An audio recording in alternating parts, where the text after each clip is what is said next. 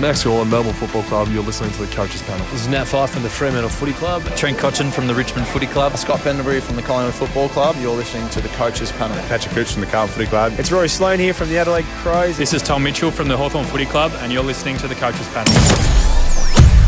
Well, friends, you've waited a year, but it is back. Hello, MJ here from the Coaches Panel. Welcome back to another 50 most relevant countdown for the season of 2023. You are going to get 50 consecutive days of podcasts and articles landing at coachespanel.tv talking about who I think are the most relevant players across Supercoach, Dream Team, and AFL Fantasy. Don't worry, draft coaches, we got you covered. We'll tell you where we think these guys should be getting picked up on your team's draft day.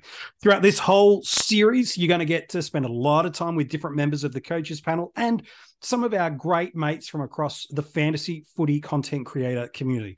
Joining me on this episode, you get to hear him a lot throughout the preseason. I got Kane. Hello, mate. Happy New Year. And the 50 most relevant back for another year. Happy New Year, MJ. Yeah, it is. It's always so exciting. I feel like this is when you're really start getting the juices flowing for another season you always throw up things that get people thinking. It's not yes. always the conventional, this is the top 50, what we think average wise. I think people at first often think, oh, this is MJ's rankings of 1 to 50, who's going to average the most. Relevance an important word. It is. And I know as we go throughout the 50, we go throughout January and Feb, people are in the 50 for different reasons. Sometimes they affect other people, sometimes totally. it's for a long time, sometimes it's for the whole season. And I think this guy today is one that is definitely, when you said we're chatting about Aaron Hall, I was a little bit surprised. But then I had to think about it. And I think he does have a lot of relevance as we kick off through the preseason.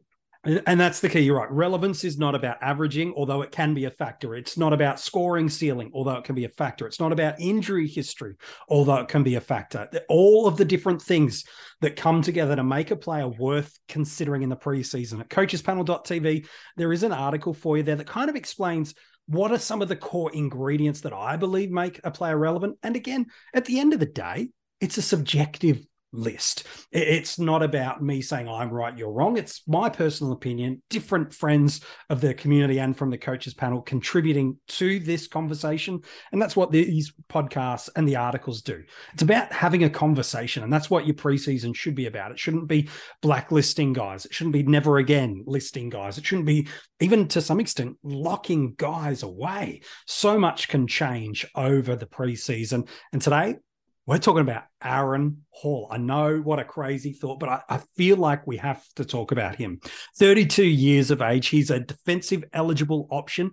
And despite missing a big chunk of games last year, we still did see some of that Aaron Hall scoring ceiling. A 125 versus the Hawks was his top AFL fantasy and dream team score of the year, while it was 153 against the Crows in Supercoach. By the way, that's also his career high score in that format, while it's a 156 against the Cats back in 2017. He's going to set you back at a price of an average around 90 in AFL Fantasy and Dream Team and just shy of the 98 market in Supercoach. And Kane, when we start to consider these guys in our sides, when we start paying top dollar, while injuries are a factor, and we'll talk about that in a minute, when we're paying for a guy as a 90 defender that's got history of being a 105, 110 defender, it doesn't feel like the name everyone's talking about. But Aaron Hall has to be considered given just his pure scoring pedigree over the past 18 months. Oh, that's 100% MJ. When he's got that role, that halfback role, that kick in role, that give me the ball role that he's had, you know, in the past two seasons, he has had. Mm. He's been a scorer and he's been one of the best scorers in the competition, not just as a defender, but that's true. Period.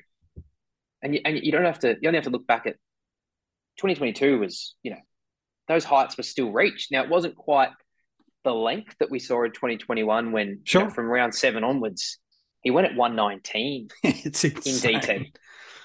Played every game 119. Super coach a little bit less 116. Now we saw last year that was pretty similar, really, when he was on the Once park. he was fit, yeah. A lot of those big scores were there. So we know, especially in AFL fantasy, people talk about value. We want to Mm. get value guys. We want to get guys that can improve their average. Well, there's no doubt that he can improve upon 90. No doubt. Clearly, the, clearly the doubt's the body. Clearly the Sure. doubt's the role. Sure. We can't we can't really guess on the role as we talk on Jan one. now, obviously, as we get closer to the start of the season, that will come to light, and clearly, you're picking him with that knowledge that he has that kicking role. But MJ, especially in an AFL fantasy, My goodness. talking about a guy that if you can run him for six or seven weeks and he can go 110 plus, huge values coming up. Some of those defenders that you might think are a bit overpriced, but you still maybe like long term. Maybe you just want to see how they play with a new coach. Maybe you want to, maybe you think they're just a little bit too expensive. You want them just to come down a little bit. Aaron Hall's a guy that can really be that that broad bent strategy of just a guy gets off to a hot start. He's got big ceiling, and you're hoping for maybe him to make sixty to eighty k. The Sure. other person you want, let's just say a Sam Docherty to drop 60 to 80K.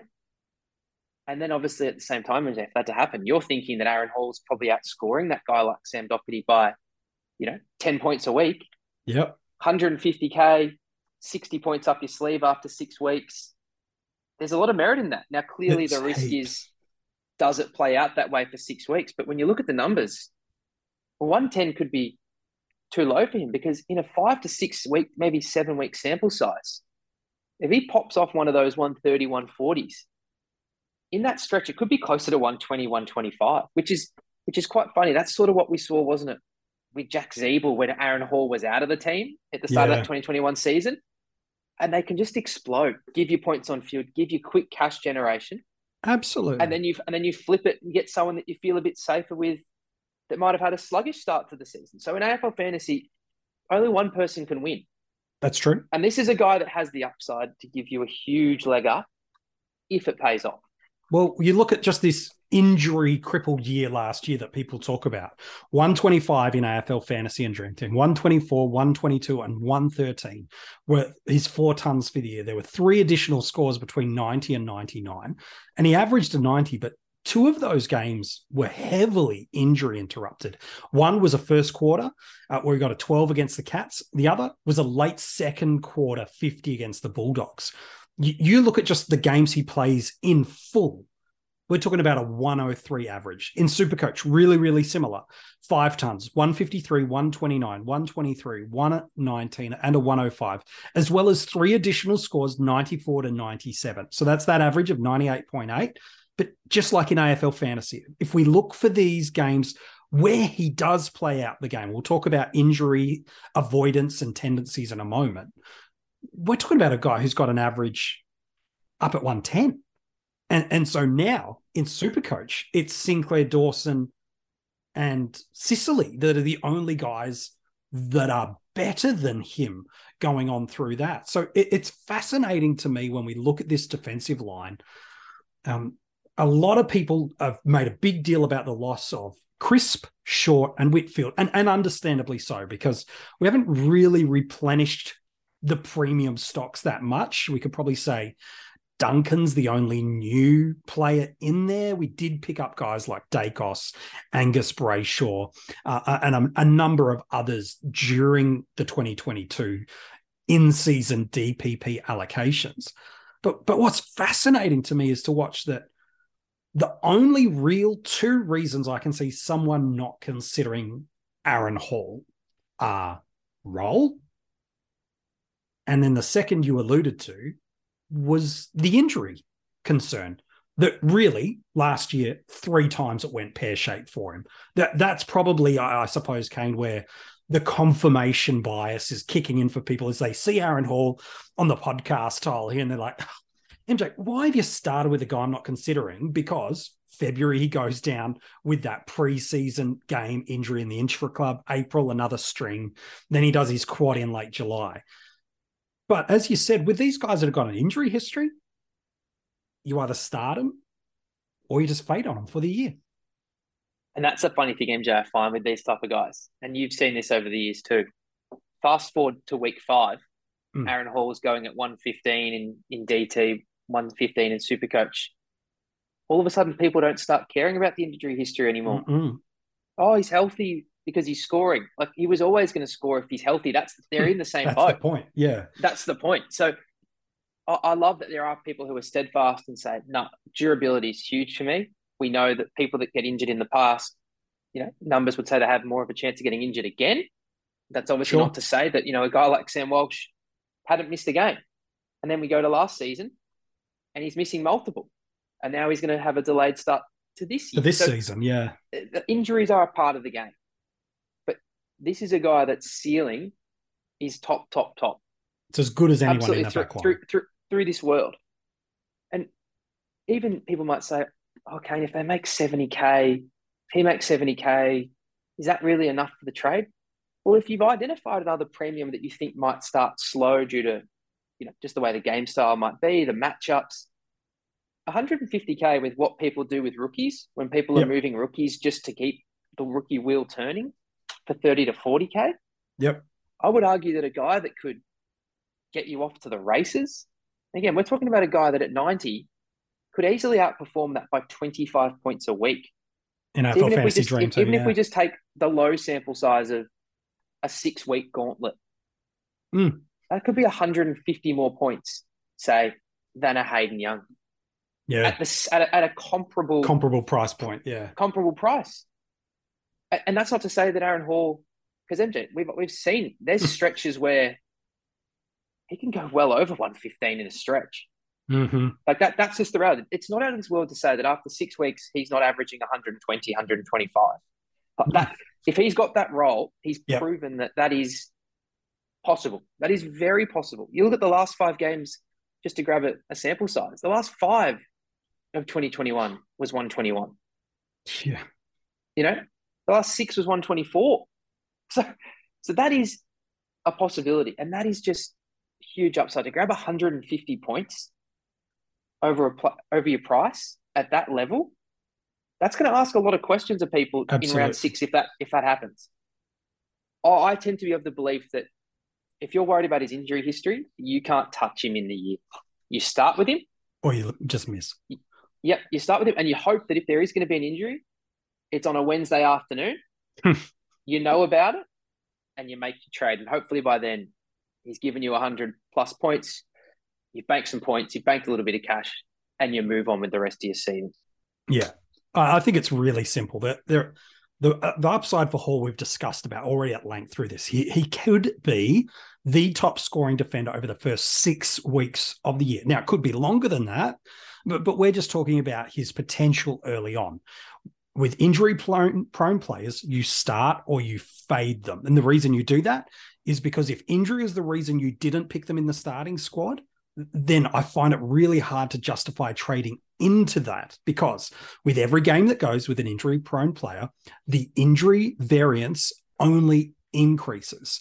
And so are you you're now using a trade to get him and now risking an additional trade to get him out as opposed to just the one trade to trade him out if you've tr- started him through the year and banked those points on the field. So for, for me, I'm big on man, if you're looking for some value in your back line, you want someone that could get you to a Docherty, whether it be a six week run, for an example, or you're just happy to run the gauntlet week in, week out in like 2021. Man, it doesn't really feel like it hits. Fantastic go for that. But if injury is the reason you're saying no now, I find it really hard to advocate when you're trading into them during the year because of the risk of multiple trades out. So, so that's the injury front. Let's talk about the role. Really, really simple. Are North Melbourne going to play him in this preferred role? Is a goater going to get this opportunity? Possibly. But the good news for us is you'll know in the preseason. You'll see it through any intra club and to a greater extent, preseason matches against other sides. And so if he's not in that role, if he's not in best 22, you fade on picking him because you, you do not want to invest this amount of salary cap into a guy that you're starting with. So if you're like, oh, I'm not worried about, I don't know about the role. The injury is I'm fine with, but it's role. You'll know as the season goes on. Um, so for me, the first few trades that you use every single season are correctional trades, anywhere from two to five are correctional trades. And so often we get so panicked about trading out a premium when they get injured. So don't worry about it.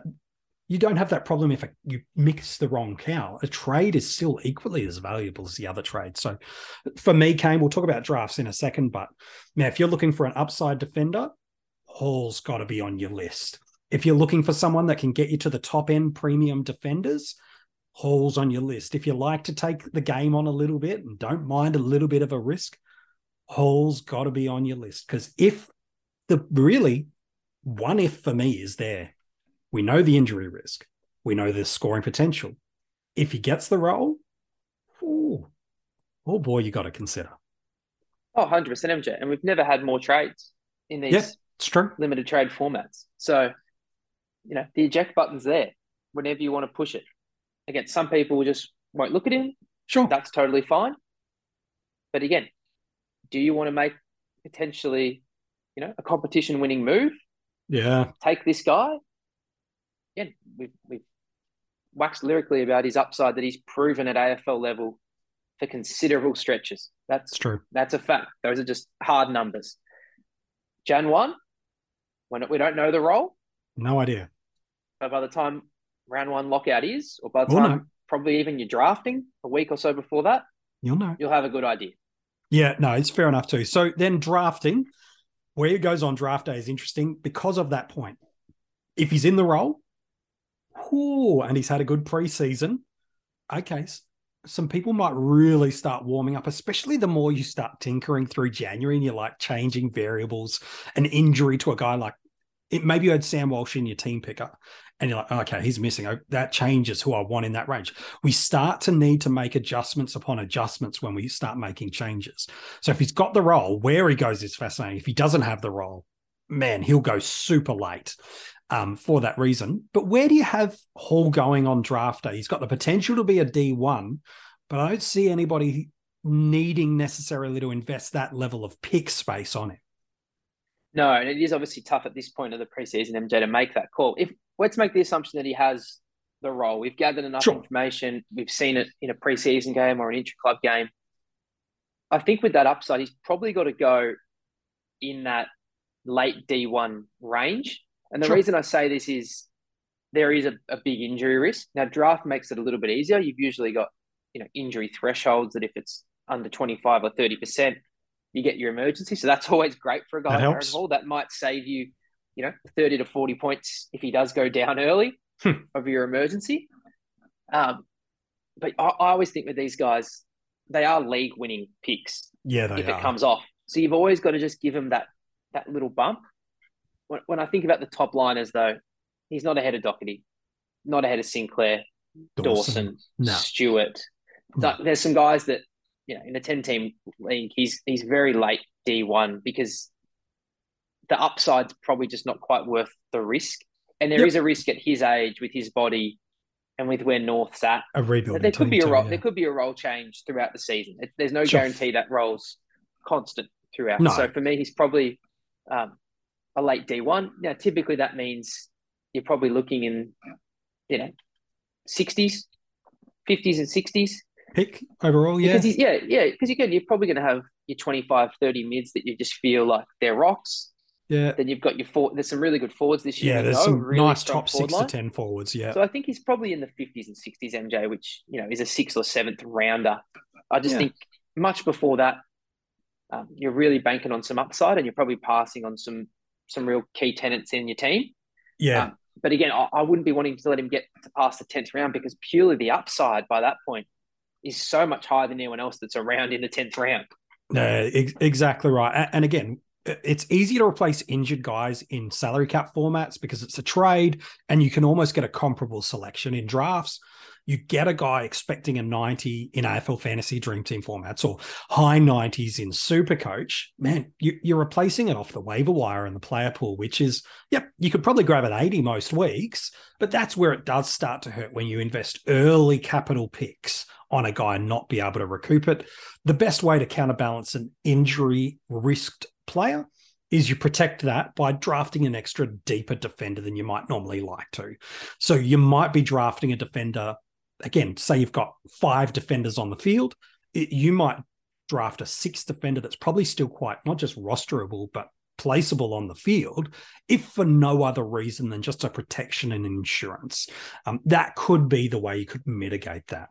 Aaron Hall's a fascinating player to consider. Maybe before this podcast or before the article, you hadn't even considered him, but the love was there 12 months ago. The only thing that has changed is that the injury history was proven true. However, you're only injury prone until all of a sudden you just figure your body out and it stops. What Aaron Hall does in 2023, whew, man, it could be an absolute roller coaster ride, but it could be, as Kane said a few times, a competition winning move. Hey, Kane, appreciate your work on this podcast today. Love hanging out with you and having you on these 50 most relevant episodes. Always a pleasure, MJ. Thank you. If you want to go and read the article, it is online for you now at coachespanel.tv. An article will accompany one of these podcasts every single day. 49 players left to reveal. If you haven't subscribed to this, uh, wherever you're getting this podcast from right now, you can just subscribe and follow, and you can keep up to date with it all. And the good news is this our Patreon supporters, who not only help us do what we do, they get some extra exclusive content pieces nuggeted throughout the year. Kane and I have been dropping Keeper League content for coaches that love that, and a bunch of other things have dropped. But here's what we give for our breakout and premium tier Patreons we give you these podcasts 24 hours early. So they already know who's at number 49. They already know which defender, yep, that's a clue, is coming up tomorrow. So if you'd like to know who they are, coachespanel.tv has all the links to join our Patreon supporter group, and you'll be ahead of the pack of everybody else. We look forward to chatting to you tomorrow, friends. From me, MJ, Kane, and the rest of the coaches panel, I hope you've had a fantastic start to your 2023 and more daily content coming from you, from us, here this preseason.